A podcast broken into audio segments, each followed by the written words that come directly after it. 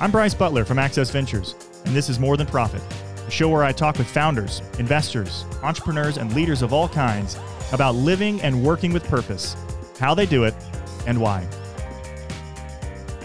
My guest this week is uh, is actually one of my dearest friends. Uh, I've come to know uh, Ross Baird professionally through our shared work at Village Capital and, and now now at Blueprint Local. Uh, but what was fun to talk about with Ross is the importance of friendship uh, friendship to his work, and, and how we should prioritize friendship more in our work. Uh, whenever we travel, Ross and I make it a point to connect. Uh, we've had times together with our families and shared holidays. And so, what is most important, I think, for people to hear, especially in this time of COVID 19, is, is this value of friendship. If you know Ross or anything about Ross, he has a mind, a drive, and a passion for community. I think actually is, is unmatched. He is the type of person that you want to champion and what has shaped him over the years is equally impressive. Bryce, it's it's great to be here, and and I think being your friend first is, is really meaningful. Um, I grew up in Atlanta, and Bobby Jones, the champion golfer, is Atlanta's native son, and he once said something that really stuck with me. He said, "Friends and friendship are the two most important words in the English language." Um, and I have, um, yeah, it, it, what I do day to day is um, brings me a lot of joy. It is something I feel called to do. It's something I feel very meaningful. It's also exhausting. I do a million different things, and I'm I'm spread very thin some days, and it feels like uh, progress is very hard to make. Um, but I I think um, I have a really I'm I'm really really lucky to have a, a very good group that's pretty small of, of very close friends. Mm. Um, that are probably one of the things I value most about life is the friends I, the very close friends I have that I experience life with, and, and you're one of them. So I'm, Thanks, I'm extremely grateful. Well, I think that's an interesting point because uh, I think in our society there's a lot of statistics around loneliness, mm-hmm. and I think one of the things you've done really really well uh, is nurture friendships. Your just intentionality uh, I mean, going way back, I was the army of a, I was the son of an army officer. So we moved all the time. So friendship was like this two year thing mm-hmm. that you did at mm-hmm. duty stations. Mm-hmm. Um, but to, to watch kind of you develop lifelong friendships with people, even back in high school and before, uh, and still maintain good relationships, I think is, is, a, is not a, um, a diminished point in, in kind of who you are as a person.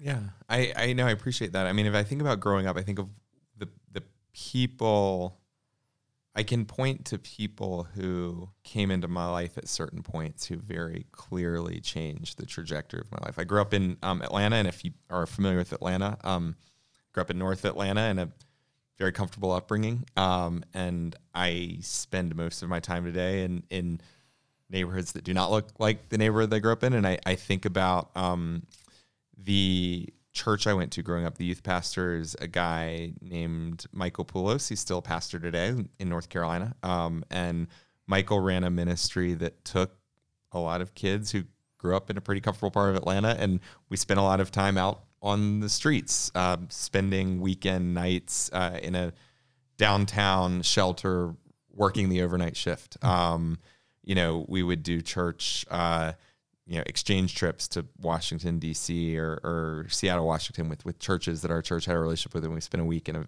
very not very nice part of that town, getting out and about. And so, as I think about um, the trajectory of my life and the things that you notice and you care about, um, the friends I made through that youth experience and the people that I looked up to and and and modeled myself after. I mean, my my oldest friend in the world. His name is Robbie. He lives in New York today. Works in media. Um, we met when we were four. He was in the same church youth group as I was. Um, we probably communicate three times a week. Uh, wow. Text, talk. Every time. Four years old. Yeah. um, but we, you know, we went through these formative experiences together and became very, very good friends. And so it's, it's, um, so talk to me a little bit about some of those formative experiences. What what if you could pick a couple or even just one um, where that are kind of stuck in your brain that have been you mentioned this youth pastor, so that seems rather formative. Are there a couple of others that you think have really shaped you uh, over the last 20, 30 years?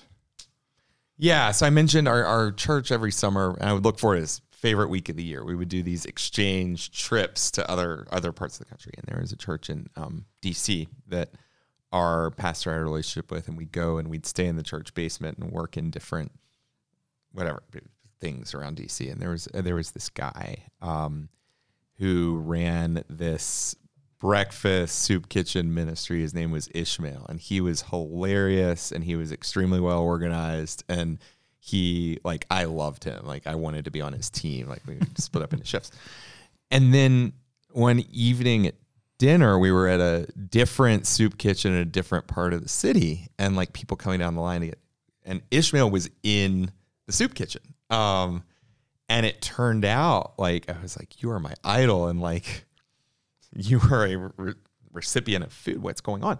And I sat with him at dinner. I was talking to him, and it turns out he was um, part time, making minimum wage. Like stayed in one shelter because it was all he could afford. Um, but he spent 10 hours a week as the lead volunteer manager at another shelter. And I was kind of like, if you live in a homeless shelter, you like shouldn't have to work in another one. And he was like, I have more than the next guy. I've got a job. I've got a roof over my head. Like, why, wow. why wouldn't I? I'm extremely lucky. And I just, uh, I think that the point of, uh, I think that there's a real power dynamic in how money works in society that's extremely destructive and we talk about two pocket thinking versus one pocket thinking. I think you know one thing one direction that that conversation with ishmael went about is like look i live in a comfortable family. I'm in high school. I'm almost definitely going to go to a good college and get a good job. I owe something to society so i'm here volunteering. This is a guy who is a recipient of my charity. Like i should serve him. Why is it the other way around? And in his mind um,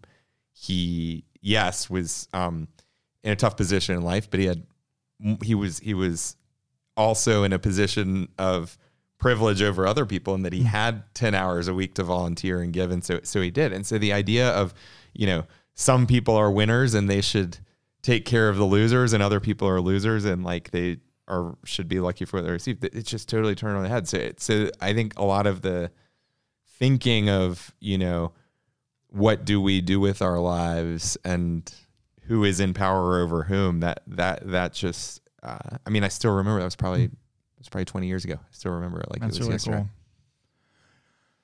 Well, and I think um, what I've known about you over the last decade is just kind of watching you uh, and learning from you. So I think you know, founder, CEO for a long time of Village Capital, Village Capital Investments. So both the nonprofit and the fund.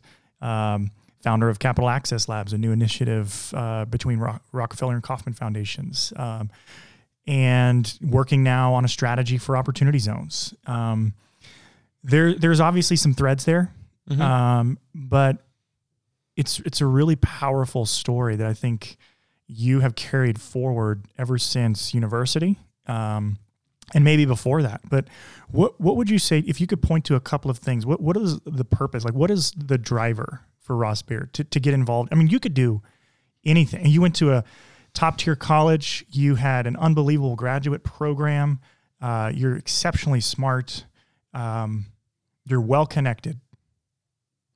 What, what's why? What, why are you pouring yourself into these things uh, with such a with such a vigor and such a deep passion?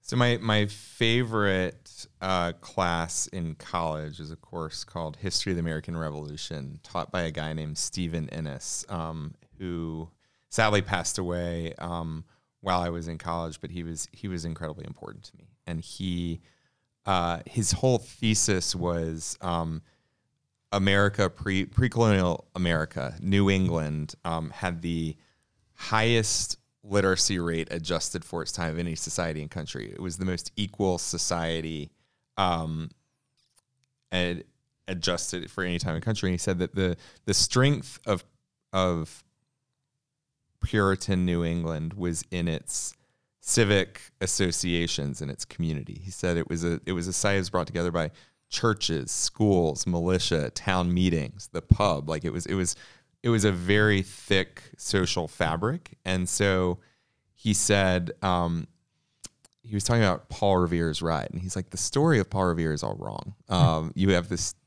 philosophy that Paul Revere is a hero, and he did Yeah, this lone this lone rider. Yeah, he said the thing was it, the way that they had organized. It's kind of like a telephone tree. The way that they had organized it. If Paul Revere were captured, there would have been ten other men who would have jumped in and ridden. Uh, and and it, it was it was the society that created Paul Revere, not you know Paul Revere who did something exceptional, but the society itself was exceptional. Of course, there are all kinds of gender and race issues in 1780s New England, but this this idea of um, friendship and community being stronger than the individual um, is, is probably the one through line. So, you know, thinking about Village Capital, the idea of the hero entrepreneur, the you know, the Travis Kalanick, Steve Jobs, like like this one person who just does things. Um, the, the whole point of Village Capital is entrepreneurs in community with each other can make a bigger dent in problems than by themselves. Um, the idea of Blueprint Local now saying it's not going to be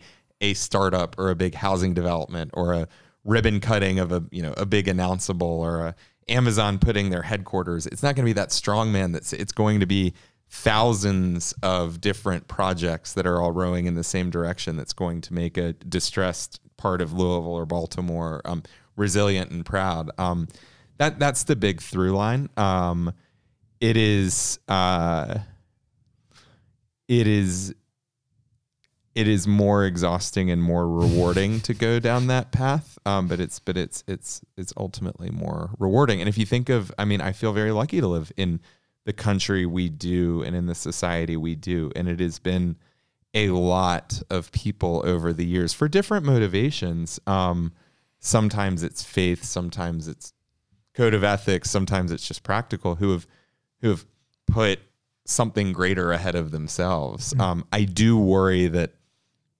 that is being lost very rapidly, and I think I think preserving that is really the only the only hope we have as a society. That's a really good point. Well, so you're not a spring chicken anymore. You're getting up in years. Younger than younger younger than you are. younger than me. Yeah. Uh, wh- wh- where I'm going with it is, you've you've had some unbelievable experiences that have shaped you, um, and I think as I talk to young people and as you've taught young people at UVA or, or other places, um, what are some what are some things you would encourage uh, the younger generation uh, to to do uh, in discovering kind of what you've been able to discover and fortunate to discover as it relates to kind of purpose and work, meaning and society and friendship? Like, are there some some experiences or some opportunities that you would you would put before people to to throw themselves at? Yeah. Um, our own experiences really kind of are all we have to draw from. So I, I don't know that I'm. T- I, I could tell you what I would tell myself ten to fifteen years. Let's do that. Um, I think that um, you know we we've been through a lot. There have been times that have been wonderful and joy filled, and there were times that have been extremely su- successful, and there have been some dark times. And I think that um, priority going back to what it said, like prioritizing for relationships and the community that you're building um, over kind of what needs to happen that day is a constant struggle, especially if you want to be effective and accomplish something. Because you do, you can't like. There are lots of people who are are um, extremely happy and care 0% about what they do in their work. And that's actually fine.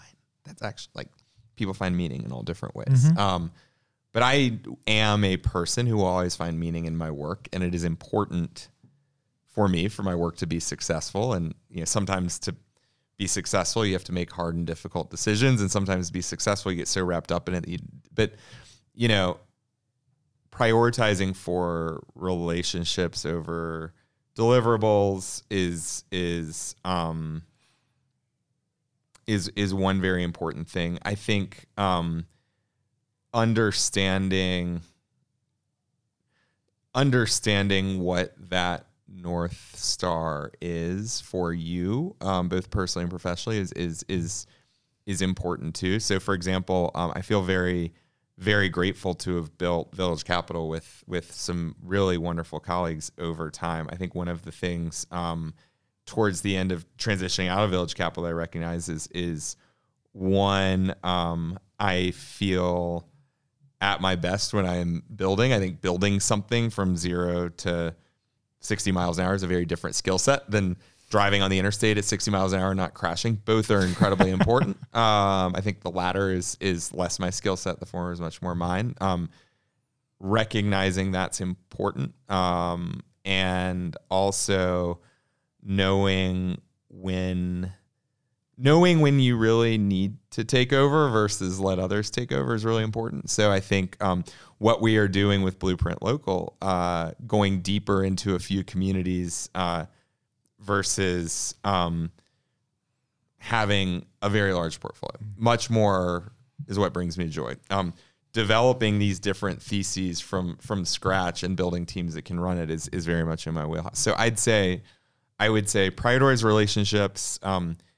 If you care about what you do professionally, own it, um, and and and figure out what you are very good at. And then I think the final thing is, um, it's very very difficult to convince other people to do something they don't want to do.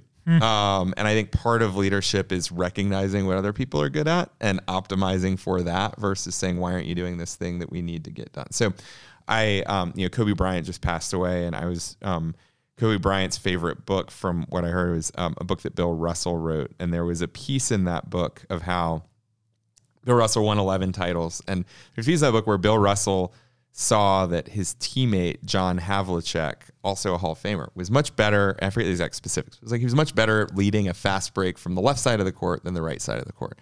And I have been here. Bill Russell was like for years. He was like, for goodness sakes, can't you like do a fast break on the other side of the court. Sometimes the ball's over here, sometimes the ball's over there.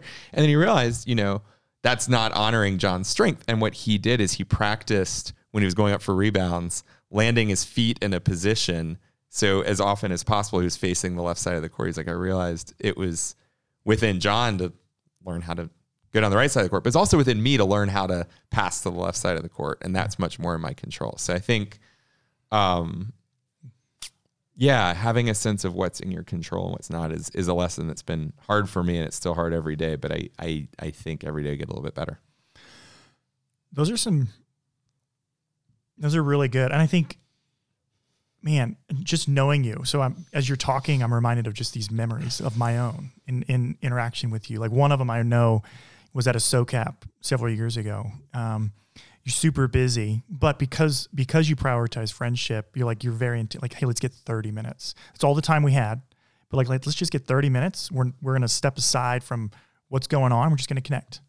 And I think you know, in a practical way to kind of punctuate what you said, I think that's uh, that's an important thing that oftentimes we miss. We we get really busy, and I think what you've been able to do and be effective at doing is. Uh, is making is prioritizing those friendships, which leads to the to some of the blueprint stuff because it's really interesting that literally a couple of years ago, over drinks as friends, you, me, and Graham talking about what what could what could be uh, done at scale um, across the country to mobilize capital to places that that are uh, underserved, underestimated, and uh, it's cool to see where Blueprint Local is today as, as a strategy to do that. So, talk to us a little bit about what you what you're working on with Blueprint, um, what you're excited about with Blueprint, um, and then we'll get into some of the some of the challenges after that.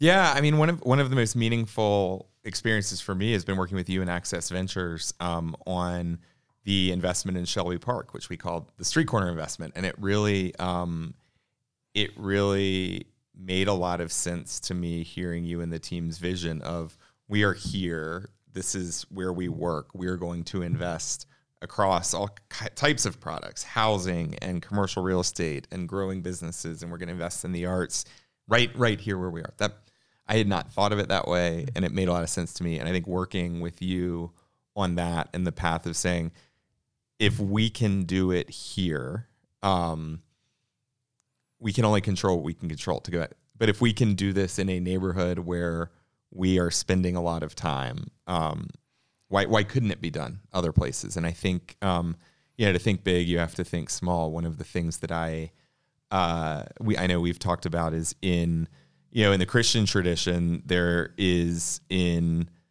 you know, in the Bible, there Jesus has a promise to be you know, king of the world, and people thought that meant one conception, which going back to the power of it, I'm going to be the emperor of Rome, I'm going to rule over everyone, and what Jesus actually has never really left about a 30 mile radius, and I think part of that is intentional to say like, here is what here's what taking care of your community looks like. Mm-hmm. And so he then trains up and sends out um, apostles to say, you you can do if I can do this, you can do this. And so um, I think when people say scale, scale, scale, it means be as big as possible. It's actually if you can do very meaningful work in a 10 block radius, you can do it in many 10 block races. And so so part of the thought of, of Blueprint Local is I, I do think – the size of Wall Street and the size of Silicon Valley and and you know the the size of of government programs have just given people a lot of despair because it's just the way money moves in the world is completely inaccessible. So the thought of being hyper local and how we think thoughtfully and investing in a neighborhood is just it, it connects with a lot of threads that are meaningful in my life.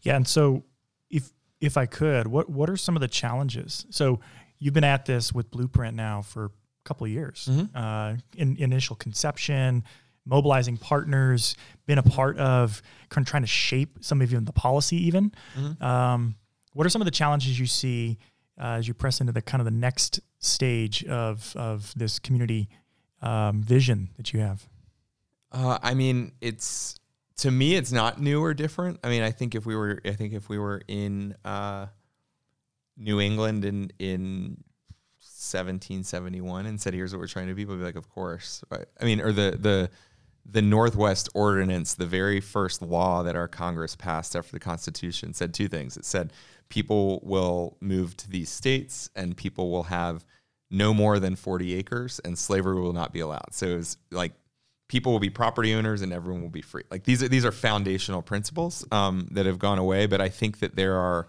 a lot of entrenched interests with where the system is that either fear change, and in many cases, rightfully so, because change has usually meant bad things for a lot of communities where there's a lot of institutional discrimination, um, or don't really have any incentive to change. It's like things are pretty good for me. Why would I? Why would I?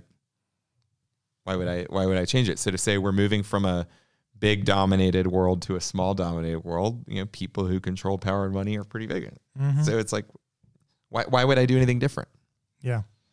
So, you know, with opportunity zones, there's, there's a lot of critics, mm-hmm. you know, because it's still, it's still relatively new. And like you just said, people fear what they don't know. Mm-hmm. And, um, what do you what do you say to some of those critics especially um, because it's not unfounded you know you've mm-hmm. got a lot of a lot of hurt that's been done a lot of harm that's been done to communities disinvested communities communities of color mm-hmm. historically over the years and it's perceived as yet one more program uh, who at the end of the day, what at the end of the day, it's going to lead to wealth extraction versus wealth creation, uh, if I could borrow your phrase. But yeah. I think I think it's an important piece, and I think it's it's also distinctive between what I see as an imperative of blueprint and what I see in some some of it. So how do, how do you balance and how do you how do you answer those those questions to critics? I think there I think there are two answers. I think one anyone doing business with a community that has been disadvantaged um, has to meet a high bar of of ethical behavior. I think the intentionality of what you are trying to do and the sensitivity to what the outcomes are has to be very high. And so I would say, um, a criticism of, I mean, capitalism has been incredibly parasitic in poor neighborhoods, from dollar stores to check cashers to you know people buying up and moving people. Like there have been a lot of bad actors. So I'd say a criticism is is justified, but b the status quo isn't working. I mean, there are like I have spent a huge part of my career in neighborhoods where if we change nothing, it's only getting worse. And I think people fear is fear is very natural. People have a very and look at our politics. People have a very good sense of what they are against.